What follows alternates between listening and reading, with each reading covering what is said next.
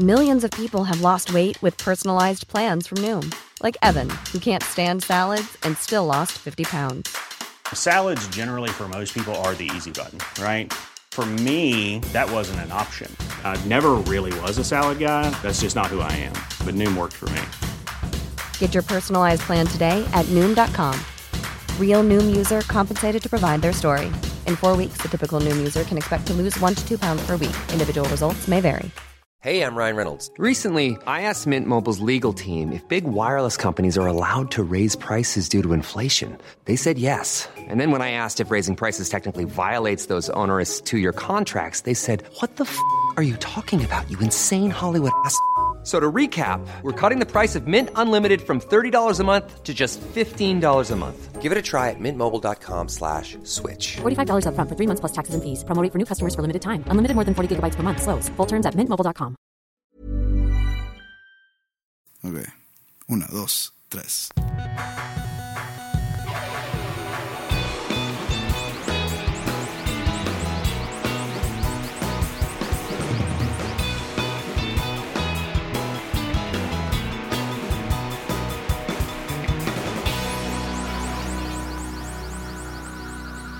Bienvenidos a Dos Nombres Comunes, episodio 273. Fíjate que, digo, teniendo en cuenta que nuestra audiencia no es tan vasta, somos, somos pocos, y sé que muchos de nuestra audiencia pues son personas profesionistas con diferentes tipos de carreras y caminos. Eh, sé que hay de todo y debe haber por ahí algún tipo de doctor, eh, traumatólogos, kinesiólogos. Eh, Eso que, que dices, que nuestro público no tan basta, dijiste, ¿no? no tan vasto. Ok, no tan vasto. Si fuera vasto estaríamos en los primeros lugares de Bueno, cosas sí, pero aún así asumes que somos una poquitos. representación de, Sí, de- sí, sí. de muchas profesiones. Sí, sí, sí. Ok. sí. Ok. O sea, estoy seguro, estoy 100% seguro que hay un traumatólogo por No, ahí. Fíjate que yo también, pero, pero O eso un habla... kinesiólogo o uno de esos. Ok, pero eso habla de un público algo grande, ¿no? Pues no. Ok, está bien. Eh, Continúa. Estás buscando un médico. Sí, un traumatólogo, digamos. Es, es para. Necesito una respuesta. El traumatólogo. Una incógnita. A ver, perdón. Como dice el nombre, supongo que el traumatólogo trata algún tipo de trauma que ha sufrido físicamente el sí, cuerpo. este, dígase lesiones deportivas, Sí. eh, lesiones motrices, dígase mecánicas del cuerpo, eh, músculos, huesos, Más no, tendones. más no traumas emocionales. No, no, no. No traumas emocionales. Ok. Esos serían otro tipo de, de médico o chamán. ¿no? Eso es, eso es atom- eh, anatómico 100%. Bueno, miren. Yo les voy a contar una corta historia. Espero que sea corta. Pero el caso es que necesito darle respuesta a una incógnita o una, una realmente un suceso que no logro entender al 100%. Por más que, que busque explicación en la supercarretera de la información. Como les conté el episodio anterior, yo tuve un, unas vacaciones de, de invierno. Eh, pues digo, sí, sí descansé durante mi estancia en, en Oceanía. Pero los viajes o el salto hacia allá, el viaje largo, es muy cansado. Es muy demandante al cuerpo. Que son 18 horas Son 18 horas. O sea, volé de Dallas a Sydney de Dallas así. y de Sydney a Dallas, ¿no? A ver, pregunta. Monterrey, Dallas, Dallas, Sydney. Y de Dallas sales hacia el, el oeste, supongo. Saludos al oeste. Sí, Y, y de Sydney, Dallas hacia el este. sí. O sea, no cruzo Europa ni No. Asia. Cruzas el Océano Pacífico. 17 horas y media más o menos cada brinquito. Entonces sí te cuadrapea un poco. Pues yo llegué el 4 de enero. Y pues tardé un par de días en desapendejarme. Pero el cuerpo resiente mucho ese tipo de, de viajes. Y pues yo no respeté. Estando allá, no que me, me clavé haciendo ejercicio para nada, pero como pues estaba yo en la en el país islandico, así se dice, cuando son islas, de Nueva Zelanda, que son dos islas, que es muy bonito en cuanto a naturaleza y paisajes naturales, etcétera. Entonces hubo mucho hiking.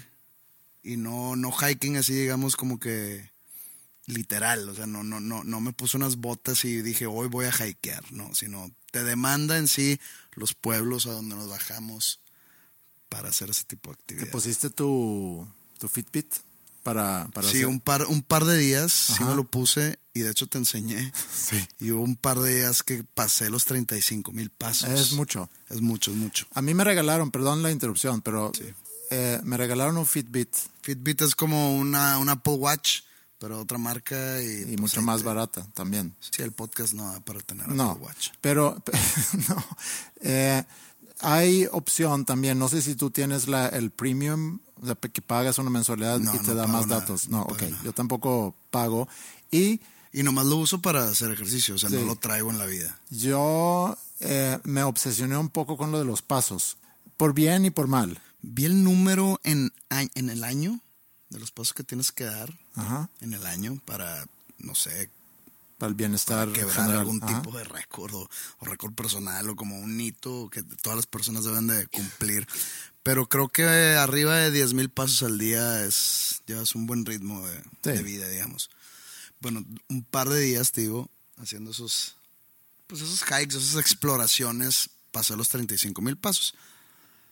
Pero bueno, llego acá a Monterrey y pues este, digamos que se bebió mucho en ese viaje y se comió no tan, Sano. no tan sano. Entonces dije, pues tengo que recuperar un poco de la línea.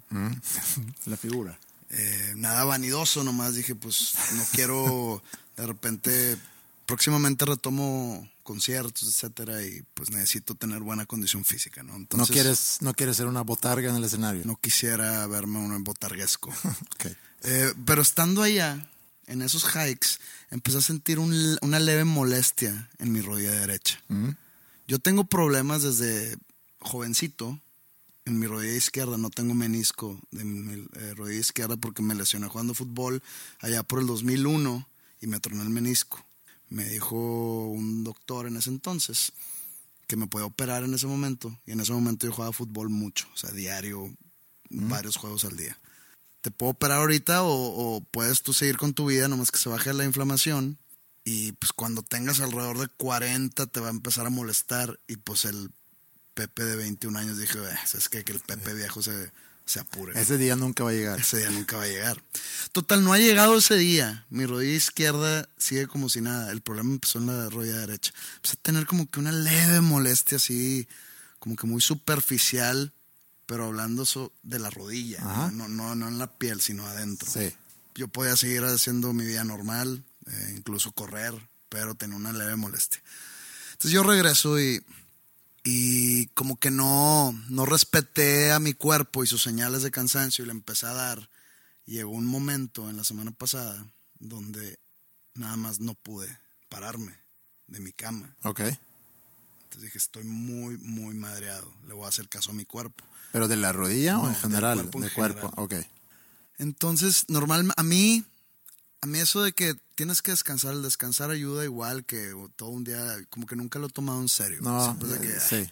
Descanso, pues cuando Yo tampoco, duermo". pero cada vez que lees sobre cosas de hacer ejercicio, siempre se menciona el comer bien, o sea, comer sano y dormir bien. No, no, no, Siempre. eh, de- de- dicen descansar. Entonces, para mí descansar es dormir bien. Sí. Y pues, digamos que entre semana yo cumplo eso.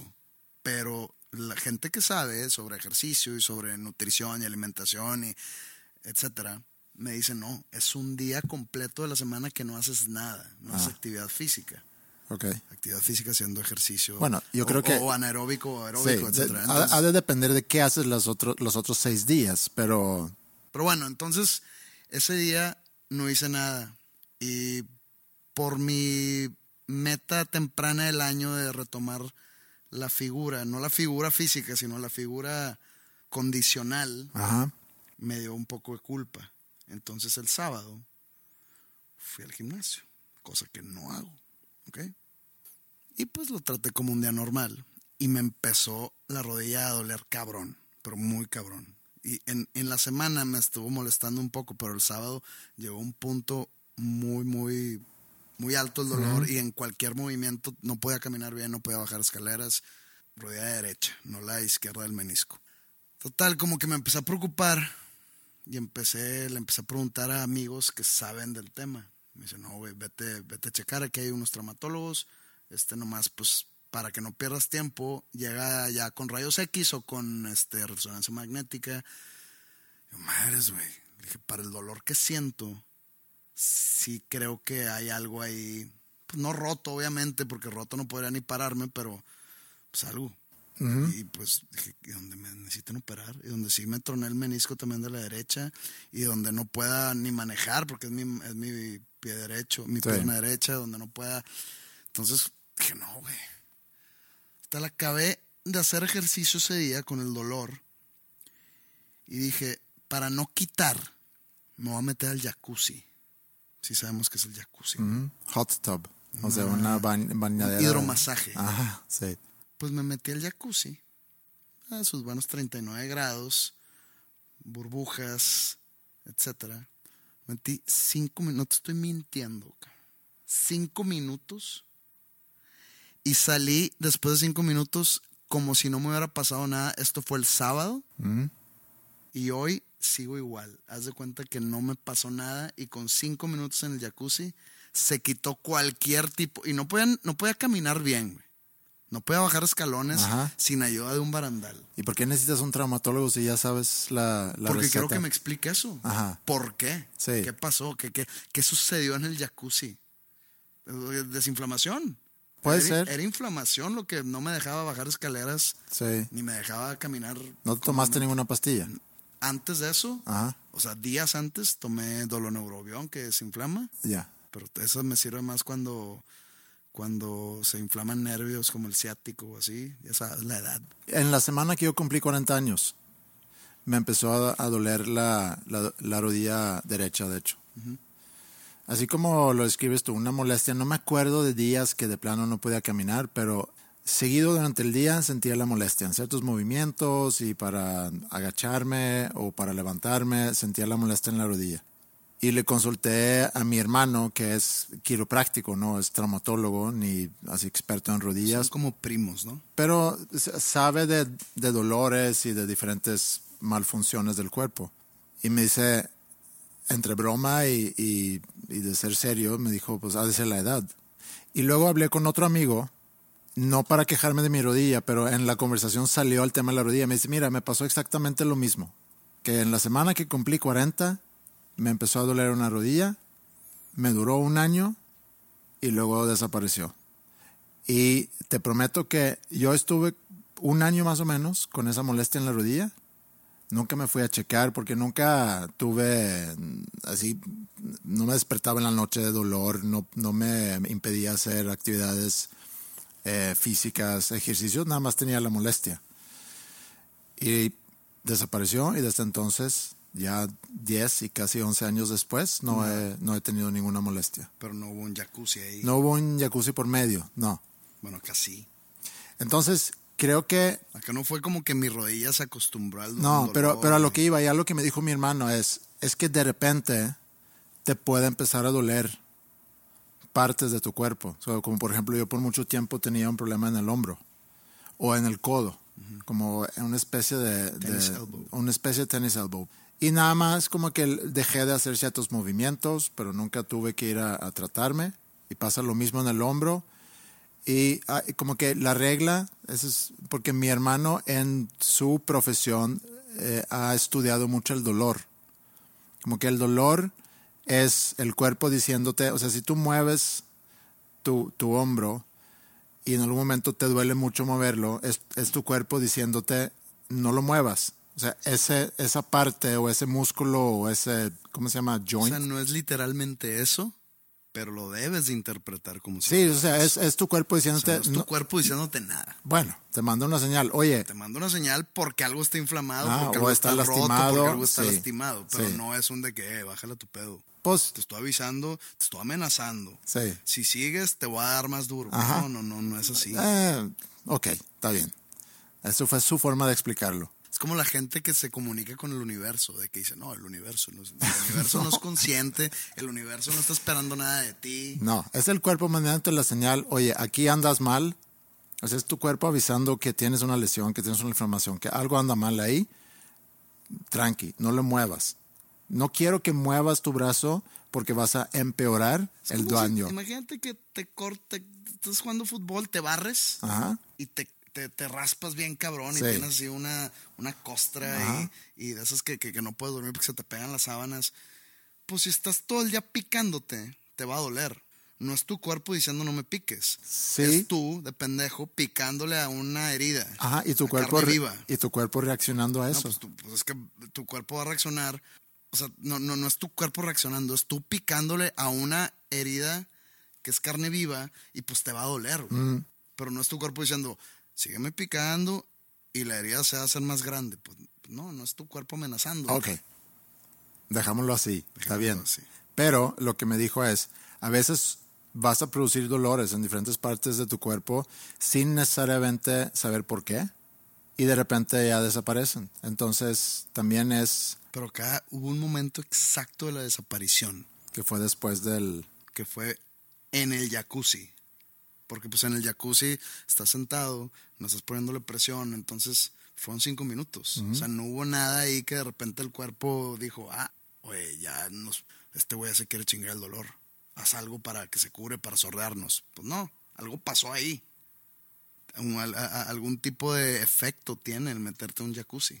Esa es la consulta Quiero saber exactamente qué pasó. y no, no, no se puede Pues googlear. es que dice el jacuzzi ayuda para que la sangre corra más fácilmente y que desinflama y que la madre, ok. Entonces era una inflamación. Ajá. Porque en, en verdad sí sentía que era una lesión. Si vamos un poco atrás de tu viaje, 35 mil pasos por día, mucho hiking, mucho movimiento, hiciste... Pero hiciste estoy acostumbrado a eso. hiciste- vos, sí, pero no en tanto.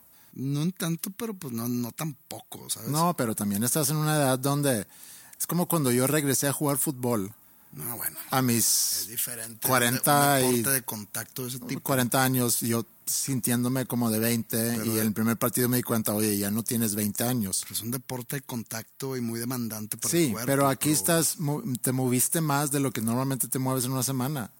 Y el cuerpo lo resintió y a lo mejor por eso se inflamó tu rodilla. Y regresaste a Monterrey junto con el viaje largo, estar sentado, de moverte mucho, estar sentado mucho tiempo en el avión y luego no hacerle caso al cambio de horario. Y el cuerpo te dijo, oye, cálmate pendejo.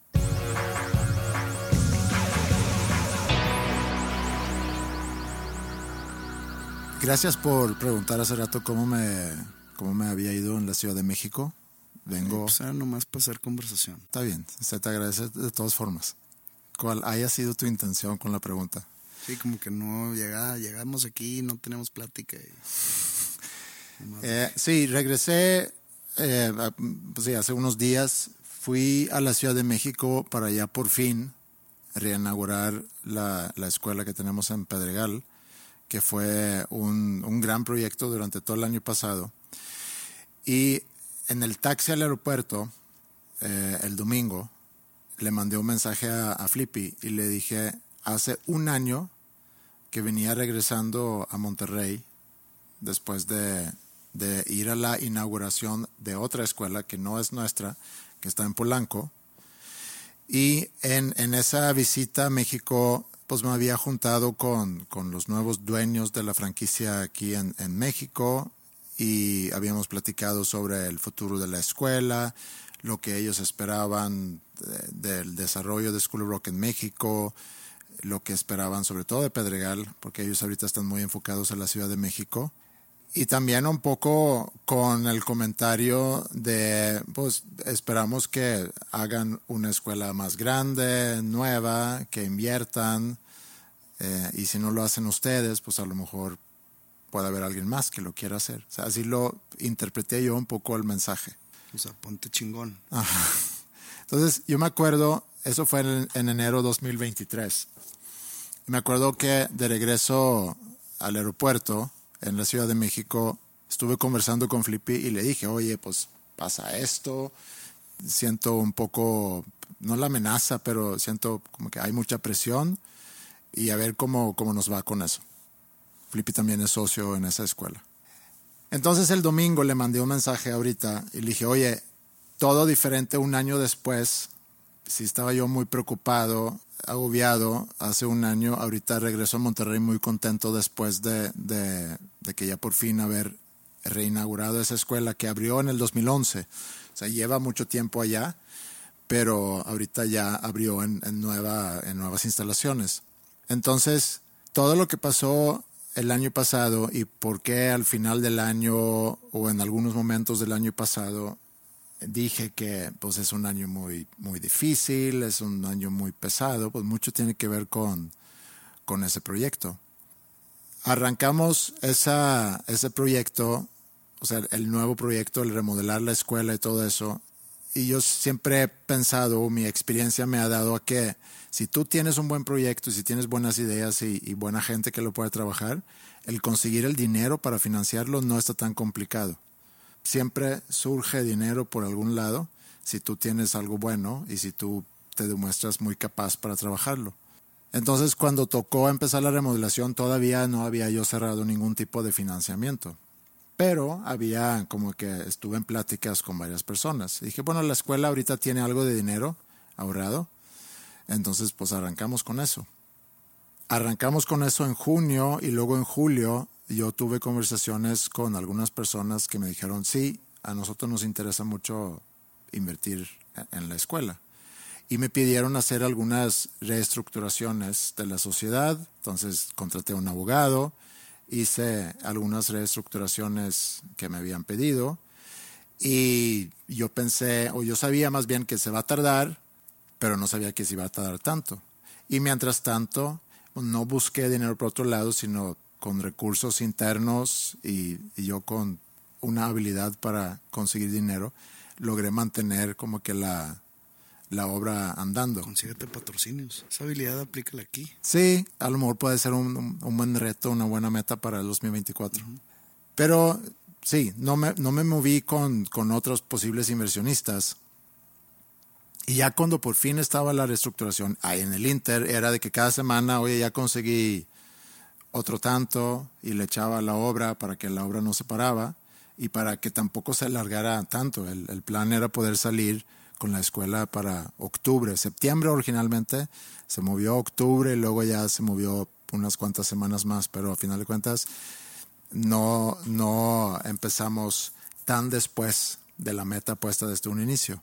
Entonces, cuando ya quedó toda la reestructuración de la empresa, regreso con ellos, con los que había tenido algo de contacto en el Inter, y les digo, oye, ya está, entonces échale el dinero. Y yo con ese dinero pues, iba a pagar parte de lo que yo había conseguido como prestado, el dinero que, que yo había puesto, etc. Y luego ya el resto para financiar lo que faltaba de la obra. Y ahí me dicen, ah, oh, es que... Mejor no. O sea, gastaste y te endeudaste antes de tener el dinero. Uh -huh. Sí. O sea, es o como... Sea, es un error, digamos, de novato. Ajá, sí. Así me sentí. En ese momento, ese día, creo que era un viernes, ese día que hablé con, con esa persona, de esas llamadas que sientes que como que la sangre se te va a los pies. Uh -huh. Y nada más veo todo lo que tengo que pagar, todo lo que tengo que regresar. Soy un pendejo ¿por qué me metí en esto? O sea, fue un, ese día fue un muy mal día.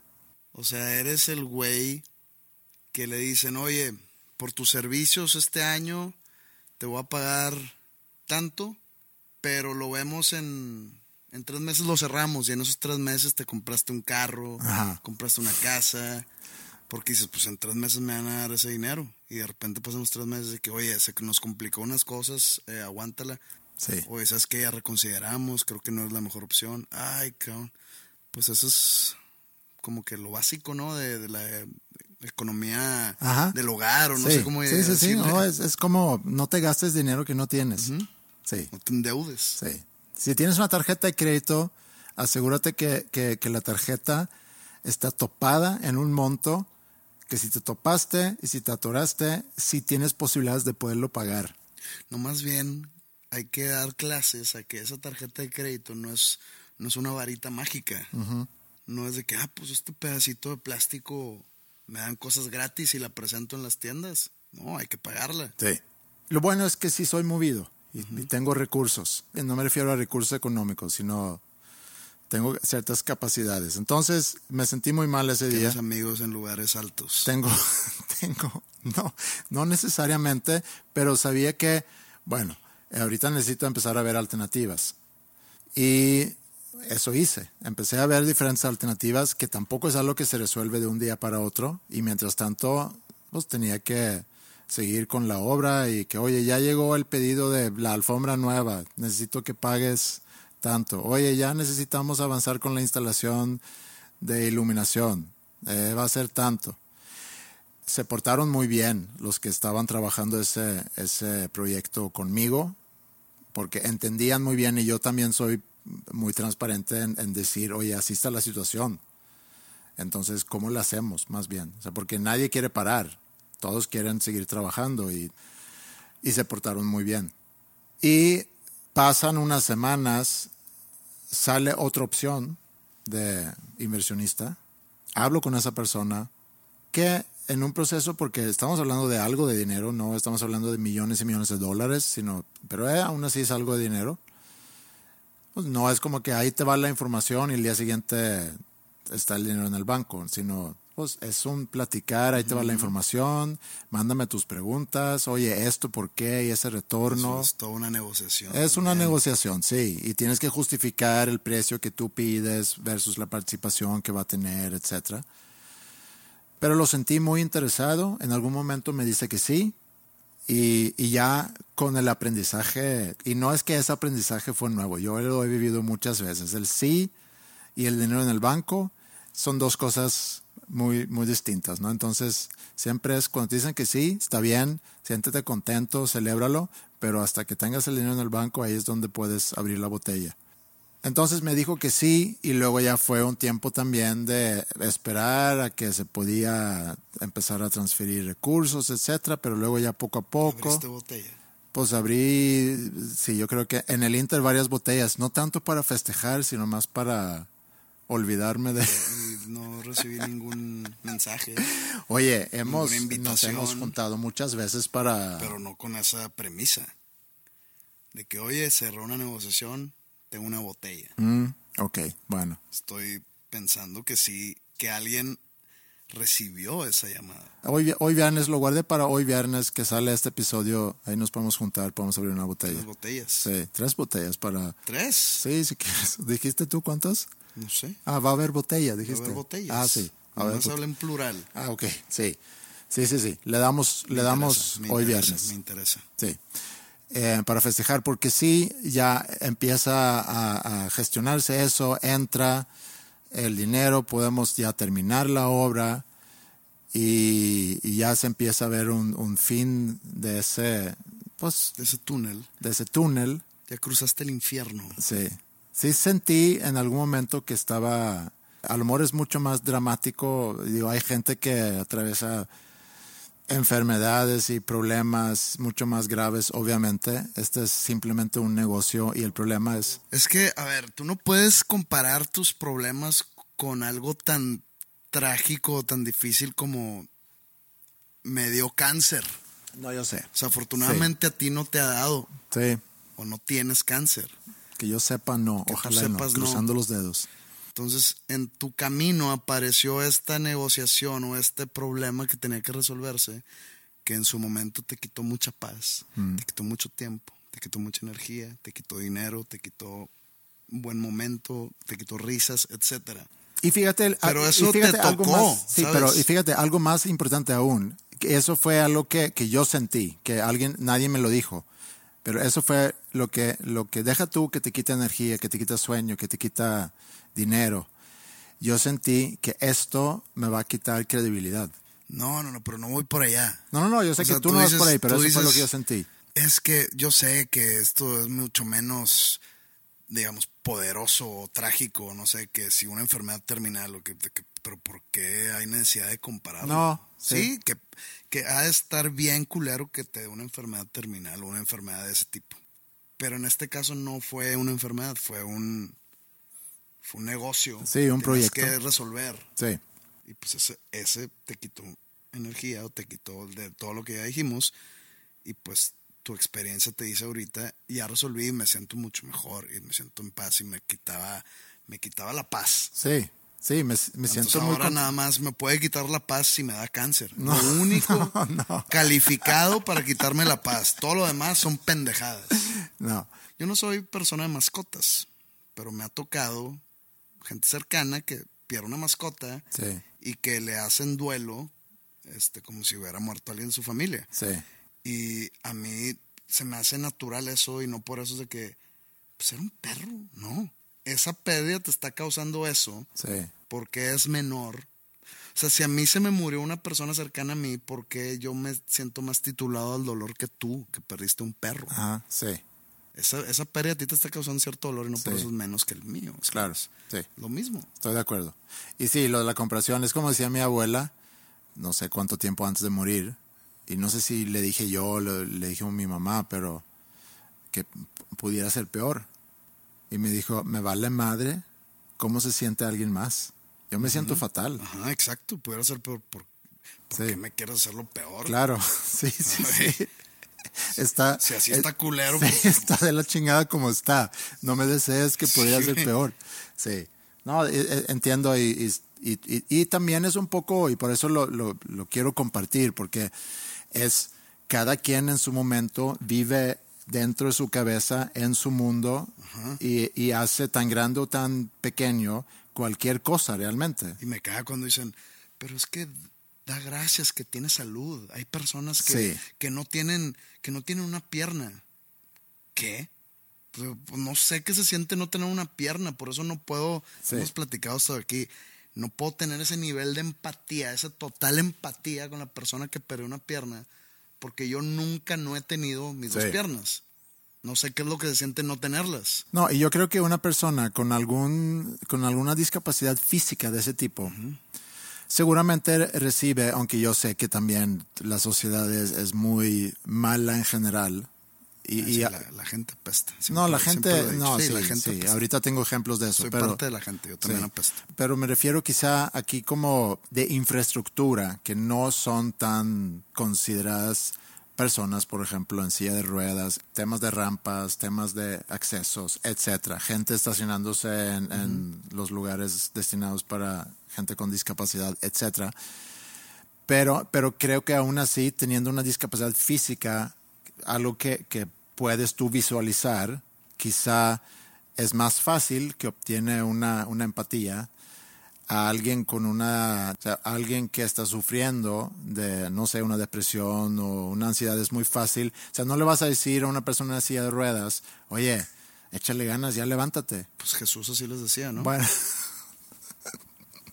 Párate y anda. Y se paraba el cabrón. sí, sí, ok. bueno, sí. según ese, esa gran novela llamada la Biblia. Ajá, sí.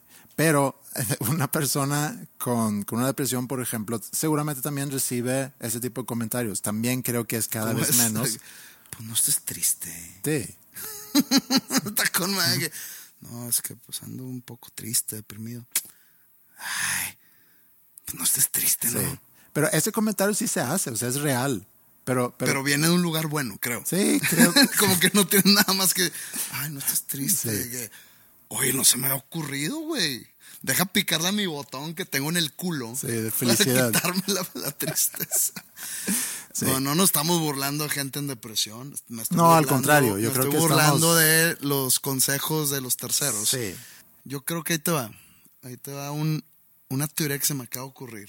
Si me están escuchando algunos psicoterapeutas, psiquiatras, etcétera, que seguramente también hay en el... les, les regalo esta idea. Les Les regalo. Ok. pueden usarla.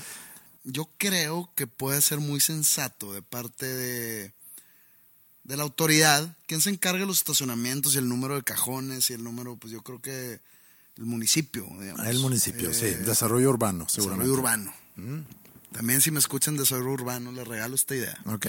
Estaría bien si es que no son, digamos, candidatos a tener la placa del carro con el signo de discapacidad. Deberían de concedérselos a las personas con depresión. No va a cobrar regalías por esto. Que le den esas placas a las personas que tienen depresión Porque no te ha pasado que estás buscando lugar, de repente lo encuentras bien cerquita donde vas y, te, te- y lo ganas y es tu puta con madre y te sientes chingón. Ajá. Y te, te, te, te arregla un poquito el día. Ya, ya, ya, ya. Ok. Imagínate tener todo deprimido, tener que ir a trabajar o tener que ir al colegio, de que "Ay, esto ojete todo, yo por mí me quedaría aquí, la chingada en la oscuridad, y que no, de repente pues tienes que ir, güey. Y pues vas manejando, buscando lugar, pinche tráfico, de repente encuentras un lugar así hermoso enfrente de la puerta. Pum, Pues te levanta un poco el ánimo. Pero ¿no? eso, eh, Y no- te, puede, te, te- te puede ayudar a vencer un poco. Es el no estés triste Ajá. de la sí, vialidad. Es lo que, lo que iba a decir. Es el no estés triste de la Ah, vialidad. pero, pero si concluimos que el no estés triste no ayuda en nada, Pero es que acá, porque el no estés triste, que viene una persona que no sabe qué decirte, es un no estés triste vacío. Acá el no estés triste te está regalando un lugar de estacionamiento chingón. Ah, ok. Creo que no le dan esa oportunidad a personas, al menos de que haya algo que impide que te puedas mover con facilidad. Por eso ponen los est- estacionamientos o los lugares cerca una- del elevador. para que Pero evolucione. Sí, para que levanten el, el ánimo. Sí, Levantes el ánimo, oye, de perdido tantito. sí. Hubo hace años una leyenda, no sé. Es que ah, también me da risa cuando suceden o, o- o- o hay información sobre Suecia en las redes. Creo que lo he dicho aquí antes. Y, me, lo mandan. y me taguean y que es cierto esto. Y hace años hubo una historia que yo creo que es tan vieja la historia que cuando a mí me llegó por primera vez me llegó como una presentación de PowerPoint. No sé si me llegó por mail o por, por cómo me llegó, porque esto es pre-redes sociales, que hablaba sobre la cultura sueca y que la cultura sueca es tan desarrollada que... No, no, no, es que ahorita lo voy a contradecir. Que cuando alguien llega en la mañana a, a las oficinas y llega temprano y está todo el estacionamiento vacío, esa persona llega y se estaciona en el lugar más, Más lejano. más lejano Por. porque tiene tiempo para disfrutar la mañana y caminar la distancia de su carro a la puerta de la oficina. Y dos, porque el último en llegar, el último en llegar Va, te- va a tener mucha prisa entonces luego, luego. para que tenga un lugar ¿Eso- eso muy real? cerca. Pues yo jamás haría eso. Y no creo que haya alguien que, que lo haga tampoco. Entonces no, yo no creo que sea real. No creo que exista eso. ¿eh? No, a lo mejor esa persona que luego armó ese PowerPoint con fotos y demás, a lo mejor fue a un lugar donde a lo mejor eso era la regla. Si tú llegas primero, muy bien, pero te estacionas muy lejos, para que es un beneficio muy raro para quien no, esté pues, llegando tarde. Entonces, ¿cuál es el incentivo de llegar temprano? Sí, yo no sé. Caminas más.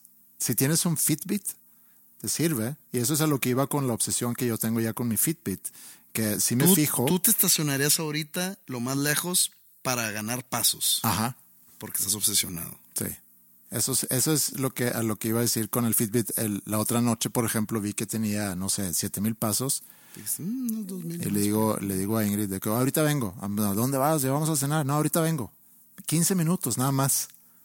Y me fui ahí a, a caminar cerca de la casa y ya cuando vi que, ah, pues ya voy a llegar a los 10 mil, entonces ya me regresé. ¿Cuándo se descubrió que la caminata es buen ejercicio? Hace poco, ¿verdad? Como que era un ejercicio para viejos. Yo me acuerdo cuando mi papá me decía, de que no, vengo a hacer ejercicio. ¿Qué hiciste? Fui a caminar. Dije, ok. Pues me has dicho de que me levanté de la silla, es lo mismo. Pero resulta que, que la caminata como ejercicio es muy buena. A mí me recomendó un, no sé qué es, un, el, el holandés que te he, te he platicado de él. Le platiqué aquí El soba huevos. Sí, el que, No, no el soba, el rosa huevos. el que se para atrás de ti y te pide, dóblate hacia adelante y se para atrás de ti. Entonces sí, de repente, Los arrimones de peluquero. sí, se siente un poco incómodo. Pero él me dijo, debes de caminar media hora por día, porque ayuda mucho. Yo fui por un problema que tenía en la espalda. Eso te ayuda mucho a acomodar. No, pero acá yo, yo te digo por el cardio. Sí, bueno, si caminas a buen ritmo, Pues aunque sea ma- mal ritmo. sí, pero tiene que elevar un poquito el pulso, ¿no? Sí, sí, sí, pero como que era, es buen ejercicio en que vayas Sí. lento. Sí, es buen ejercicio. Pero ah, ah, esa es mi pregunta. o sea, ¿Desde cuándo sabemos esto? Yo creo que es cuando dejamos de caminar, cuando la vida se nos acomodó tanto y aquí otra vez, no por comparar, pero hay gente que camina un montón todos los días. Yo cuando vivía en Suecia que caminaba mucho porque me tenía que trasladar de mi casa al metro, al metro a donde iba a la universidad y luego caminar de la estación a la universidad. O sea, yo caminaba fácil 45 minutos todos los días, nada más en mis traslados. Y nunca fuiste pasado de peso. No, sí fui en algún momento pasado Entonces de te peso. dejabas quedar muy cabrón cuando llegas a tu casa. Sí, eso sí. Ese es el problema. Ese es el problema. Pero bueno, es que hay gente todavía que escucho yo que se queja de gente que, que sale a caminar y se burla. Lo que yo hacía hace unos años. Tú no te burlaba- no se burlaban de ti, tú te burlabas de quienes se salían a Pues caminar. no, no me burlaba. Te digo que una vez a mi papá me dijo que, que sí, que salía a caminar. Y, que, ok, y el ejercicio cuando empezó. Pues la caminata, de que por eso, hombre, eso no es ejercicio. Y resulta que sí es. Resulta que, que- que está muy infravalorado. Resulta que, que- que es una forma fácil, amigable, no cansada y si- sin tanto impacto en las piernas y en tu cuerpo de quemar calorías. Y que sí funciona. Aunque es una quema de calorías mucho más lenta, pero algo es algo. Sí, algo es algo. Pero, digo, obviamente, pues siempre el cuerpo humano siempre ha quemado calorías caminando, pero siento que antes no lo tomábamos en serio o se ignoraba. No, porque siempre estábamos en movimiento y luego cuando, cuando nos empezamos a pegar más a la tele y luego a los videojuegos y cuando los niños ya en lugar de salirse a jugar en la calle se quedan dentro de las casas, a lo mejor es donde, oye, ¿cómo hacemos para reactivar o para... Vamos a inventar que caminar es Sí, ejercicio. oye, llévame a casa de, no, no, no, camina, no te has movido nada hoy, camina, te hará bien. A lo mejor es por eso. Lo que iba a decir, me regresé de la Ciudad de México muy contento de que por fin haber podido cerrar el proyecto y también presenciar la nueva inauguración. Entonces, ¿Y cómo midió tu Fitbit que cerraste ese proyecto? muy bien, porque en la Ciudad de México caminé mucho. Fitbit, patrocínanos, regálanos unos, iba a decir relojes. No, regálanos dinero. Danos dinero, sí. Y yo me compraré un Apple Watch.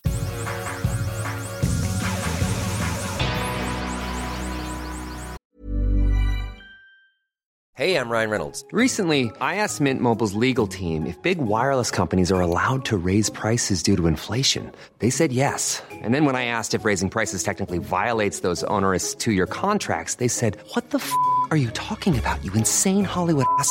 F- So to recap, we're cutting the price of Mint Unlimited from $30 a month to just $15 a month. Give it a try at mintmobile.com slash switch. $45 upfront for three months plus taxes and fees. Promo rate for new customers for limited time. Unlimited more than 40 gigabytes per month. Slows. Full terms at mintmobile.com.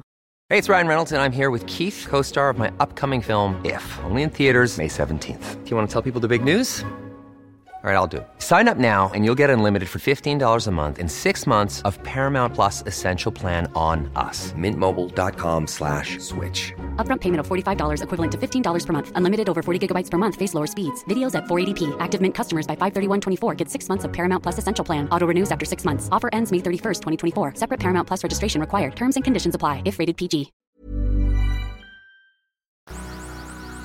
Escuché una entrevista que se me hizo interesante con el que era el epidemiólogo nacional en Suecia, ya no lo es, pero durante Corona sí, sí, sí lo fue. Me llamó la atención o tenía ganas de escuchar esa entrevista cuando lo había anunciado porque Suecia fue quizá el único país en todo el mundo que hizo muchas cosas a contrario de lo que se hizo en, en- en gran parte del mundo. México también fue algo ligero, pero aún así siguió más una línea de gran parte del mundo. Capitalista. No, no sé si eso a lo mejor puede ser un análisis si tiene que ver con eso o no, pero cuando escuché a esta persona, Por supuesto que tiene todo que ver, ¿no? no, no, no, pe- sí, pero en, en Suecia entonces creo que los argumentos que él dio, que yo escuché, porque creo que es mucho más grande que eso. Pero es, es un factor muy grande. Bueno, ahorita llegamos quizá a eso y explicas el, el por qué dices que es un factor tan grande. Pero Pero Suecia nunca cerró escuelas, salvo prepa y universidades, pero toda la educación básica estuvo andando durante toda la pandemia. eh, físicamente, Sí, o sea, presencial.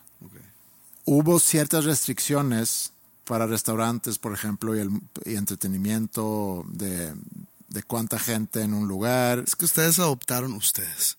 Suecia adoptó lo de herd immunity, ¿no? Bueno. No sé cómo se llama, inmunidad de Sí, rebaño. Sí, eh, apostaban un poco a eso, pero luego se dieron cuenta que es una enfermedad que no se transmite tan rápido que ellos habían pensado. Entonces las proyecciones de, de, ese- de esa inmunidad de rebaño como que nunca realmente llegó.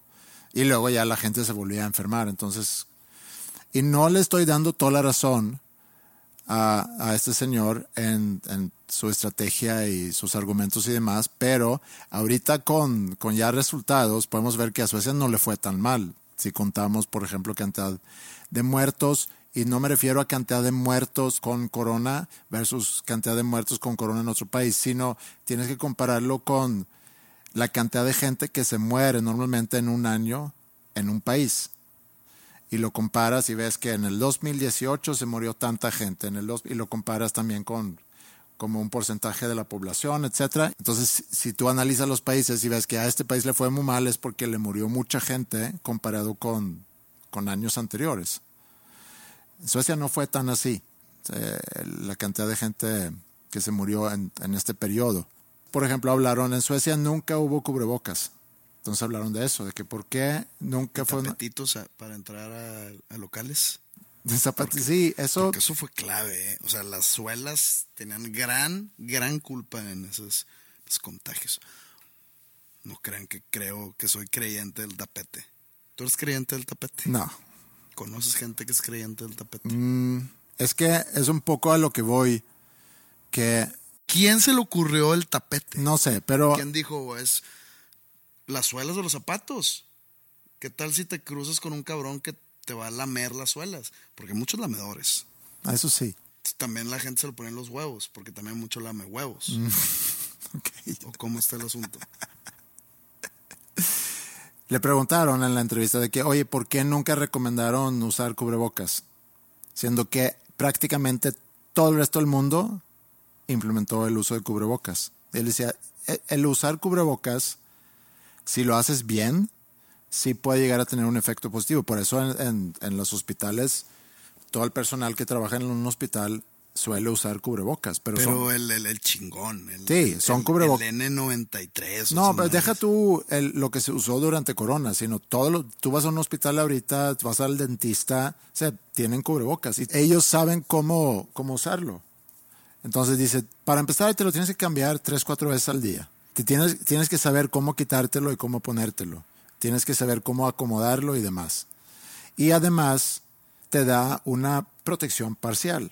Entonces mencionó ahí algunos estudios, hay muchos estudios, estudios que hablan muy a favor del uso y hay otros que dicen que la diferencia, hay una diferencia pero no es tan grande. Y él decía, a mí en particular me gustó uno que marcaba una diferencia a favor del uso de cubrebocas, pero dice, eso yo lo tengo que poner en comparación con lo que eso implica para una sociedad. O sea, el costo de producir tantos cubrebocas versus el beneficio, o sea, el costo-beneficio para reducirlo mucho. Poniéndole precio a la vida humana. Bueno, es que también le preguntaban, oye, pero ¿no sentiste tú en algún momento que tú estabas como que analizando las cosas, tomando en cuenta que está por medio una vida humana?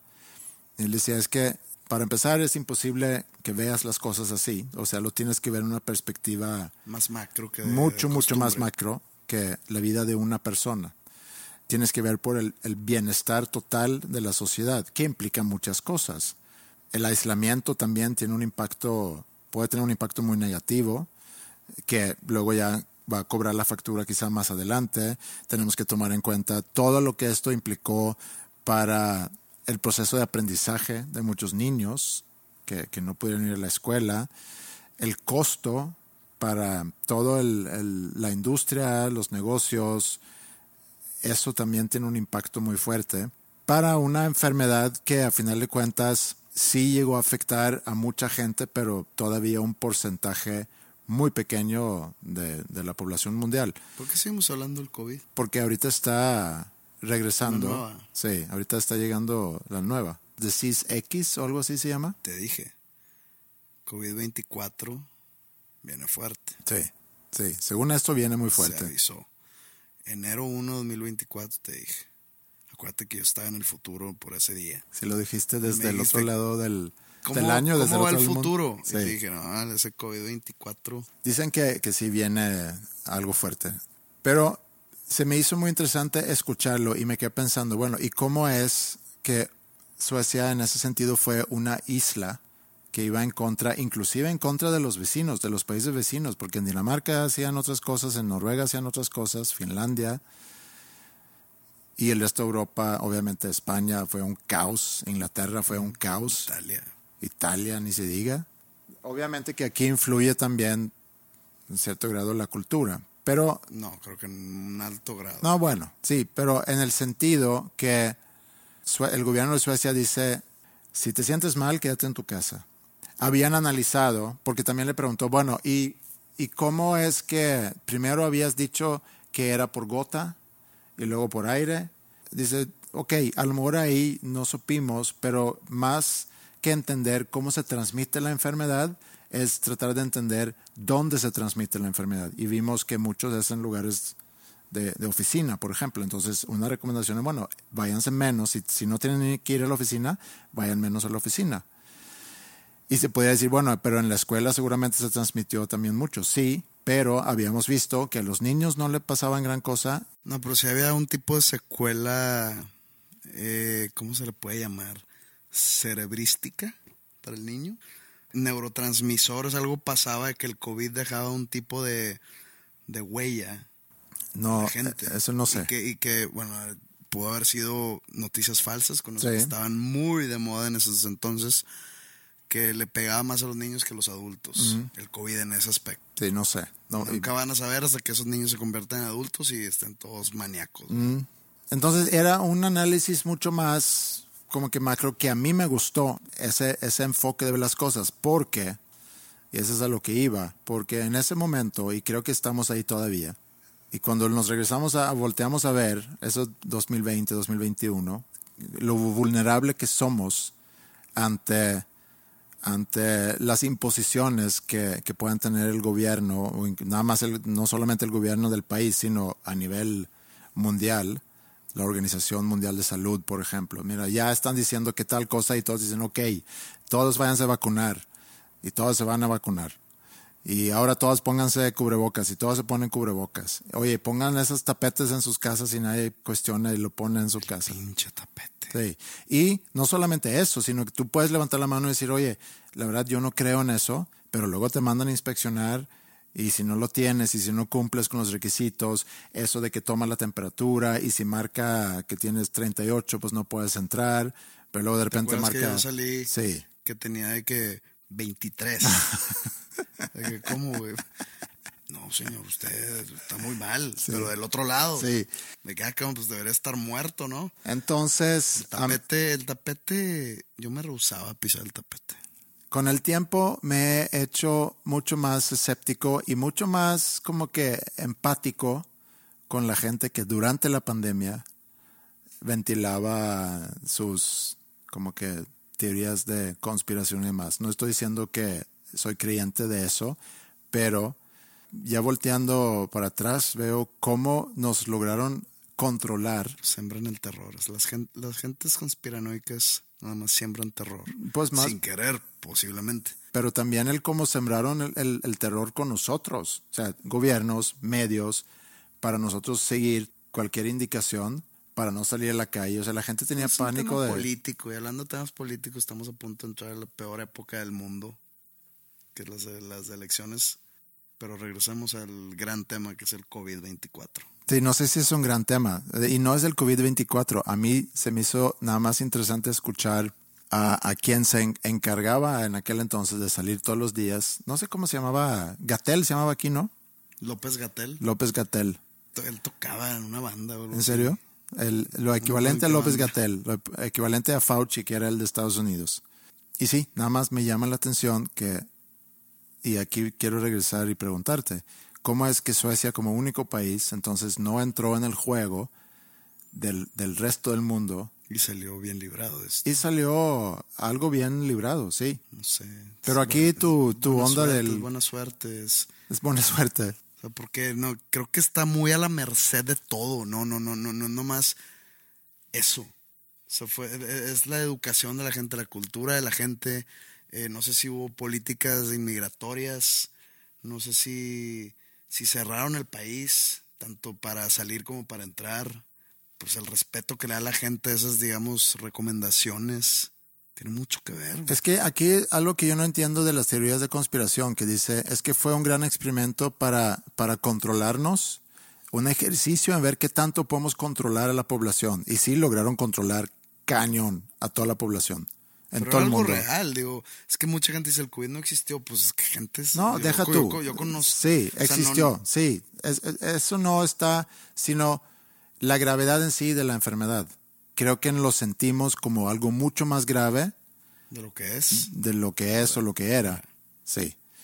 Entonces, hay- aún con esos números, estadística y demás, que también pudo haber sido manipulado, pero simplemente, no, no sé si te acuerdas, el John Hopkins Hospital tenía un sitio donde podías entrar y podías ver los casos reportados por día, el número de muertos, y se vuelve ya como algo muy, ¿cuál es la palabra? Como un marcador. Mor- morbido, se dice. Mórbido. Mórbido. Como que- que el marcador. como el marcador, sí. De que qué tan viral es este asunto, Ajá. ¿no? Sí. De que, ah, mi, mi TikTok tiene un millón de reproducciones. Ah, pero el COVID tiene tantos. Ajá. Entonces, eso, todo ese aparato que nos tenía platicando de esto, analizando, comparando, oye, no, que tanta gente se está muriendo, mientras tanto nos ponían restricciones y demás. No, lo que no entiendo de la conspiración es que si fue para controlarnos, y a lo mejor es porque estoy muy limitado en mi capacidad intelectual, que a la vez mataba a, a toda una economía, que creaba un rezago también cañón en la educación, pues dice, ok, está bien, a lo mejor es porque queremos como que apendejar a la gente, queremos quitarles recursos y control a la gente para fortalecer nuestro poder. Desde esa perspectiva sí lo pudiera entender. La misma estrategia aplicada por o implementada por la iglesia, ¿no? Hacia sus feligreses. Manténlos asustados. Manténlos que vengan para que den su dinero. Diles que cualquier acción es pecado mortal y si no vienes aquí te hace al infierno. Mantenerlos asustados. Sí, esa es una, esa es una estrategia empleada desde el Desde principio de los tiempos. Desde Sí, el arte de la guerra. sí, que- miedo. Que es mejor ser amado o ser temido. Pues los dos, ¿no?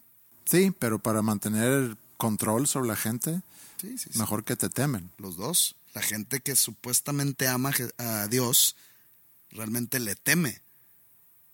Entonces, ¿cómo puede ser amor si le tienes miedo a esa persona que supuestamente amas o a ese, a esa figura? Pues no es amor eso. Eso es lo más tóxico que existe. Perdón. Pero bueno, hasta aquí, ¿Hasta aquí? hasta aquí la sección de salud. Ok. Entonces, en este episodio de salud empezamos hablando sobre, sobre tu rodilla, que al parecer se cura con Con jacuzzi. jacuzzi. Cinco minutos. Sí. Primera recomendación, si ahorita sientes algún problema en tu cuerpo, con un dolor de rodilla, de codo, ¿crees que aplica también para otras Estómago. partes? Estómago. Sí, métete en un jacuzzi cinco minutos. Adiós. Ahí está. Si sufres de depresión, Estacionate cerca. o más bien, no sí que si sufres de, de depresión, sino necesitamos hacer un acercamiento con, con el municipio para ver si podemos facilitar el acceso para gente que sufre de depresión para que puedan vivir esa pequeña Un alegría. poquito de dopamina al llegar. Sí. No sé si, no, no- no sé si esto es minimizar o a- hace rato dijiste no, de era que una idea. o, o burlarse. No me estoy burlando. Ok, está bien. Nada más quiero aclarar eso. Porque me echas la luz, güey. No, no, no, nada me más. a cancelar. Sí, Cuando no era mi intención. sí. Fue una idea. De buena intención. Y también es una buena idea que si se les duele algo se metan en un jacuzzi. Sí. Yo soy la evidencia número uno. Y cuando ahorita en el 2024 nuevamente vienen a ponernos restricciones, que a lo mejor deberíamos tomarlo con más a, más a la ligera. No ser tan borregos. No sé, o sea, pongamos, basémonos en esto que dije de, de lo implementado por la iglesia. Ok. No hay nada más. Entonces, vámonos. Hoy, viernes, se celebra que se pudo usar ese proyecto. Se cierra con botellas, en plural. Entonces, ahí te espero en la casa. Y Vamos a terminar este episodio con una canción de René Gons. Ha estado aquí presente antes en el podcast, eh, entonces seguramente ya lo conocen. Que de hecho toca mañana sábado, ¿no? Toca En mañana el- sábado. En el patio del Café Iguana. Sí, el 20 de enero toca en Patio Iguana para que se den la vuelta. Eh, esta canción ya está fuera, se llama Relatos de una ironía. Muy bien. Relatos de una ironía por René Gons. Váyanse a las plataformas, ahí está disponible Relatos de una ironía de René Gons, show mañana en el patio de Iguana, aquí en Monterrey. Eh, digo, si viven en Monterrey y si tienen una vuelta por el barrio antiguo, dense la vuelta al show. Que estén muy bien y Saludos. Quiero caminar sin ponerme el pie. Quiero abrazar sin añorar. Siento que no te merezco. Siento que no voy a ser suficiente. Y al anochecer te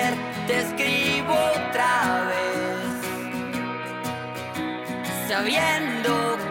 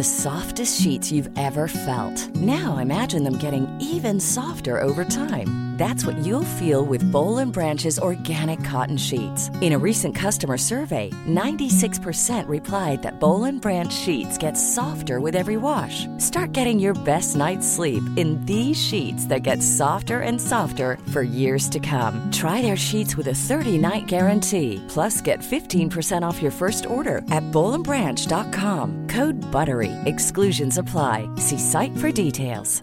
How would you like to look five years younger? In a clinical study, people that had volume added with Juvederm Voluma XC in the cheeks perceived themselves as looking five years younger at six months after treatment. Look younger, feel like you. Add volume for lift and contour in the cheeks with Juvederm Voluma XC. Reverse signs of aging by adding volume to smooth laugh lines with Juvederm Volure XC. For important safety information and to find a licensed specialist, visit juvederm.com. That's J U V E D E R M.com. Not for people with severe allergic reactions, allergies to lidocaine, or the proteins used in Juvederm. Common side effects include injection site redness, swelling, pain, tenderness, firmness, lumps, bumps, bruising, discoloration, or itching. There's a risk of unintentional injection into a blood vessel, which can cause vision abnormalities, blindness, stroke, temporary scabs, or scarring. Talk to a licensed specialist to find out if it's right for you.